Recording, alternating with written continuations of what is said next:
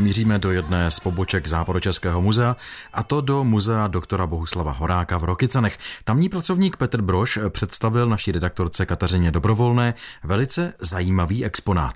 Na co se tady teď společně díváme? Tady je takový zarámovaný dokument. Ano, jedná se o moták rokycanské Zdenky Fantlové, což byla přeživší koncentračních táborů. Jedná se o moták, tedy tajný vězeňský dopis, korespondenci. Máme ho zde zarámovaný a zasklený. Je také u něj tedy přiložen přepis textu, jeho obsahu a je zde uveden krátký životopis a fotografie jeho autorky. Moták pochází z roku 1945. V tom roce ho právě autorka vyhodila v Rokycanech z vlaku při transportu vězenkyň. A proč se takovýmto dopisům říká vlastně moták?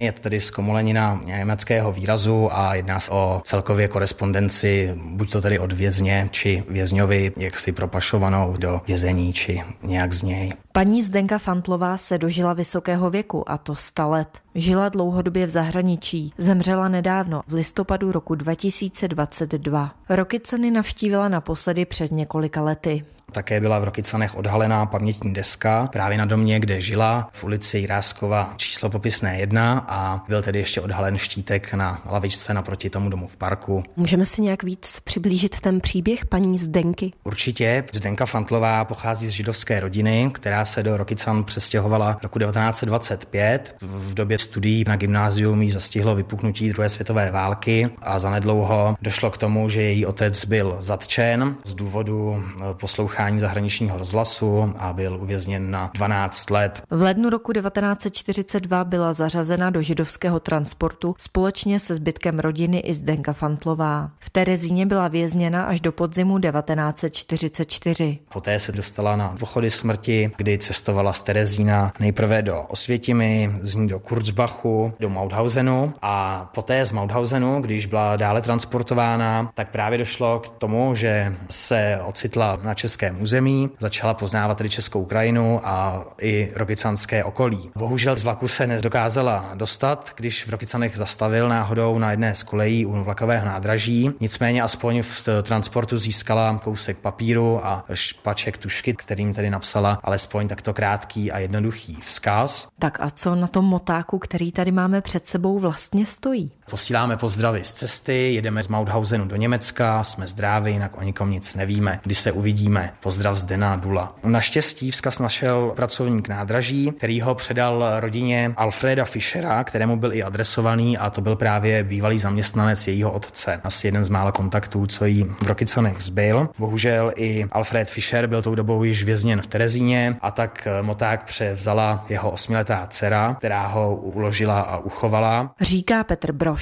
Díky tomu se moták podařilo zachovat až do dnešních dnů. Roku 2005 byl předán muzeu v Rokycanech. Kateřina Dobrovolná, Český rozhlas. Posloucháte Český rozhlas Plzeň, rádio vašeho kraje.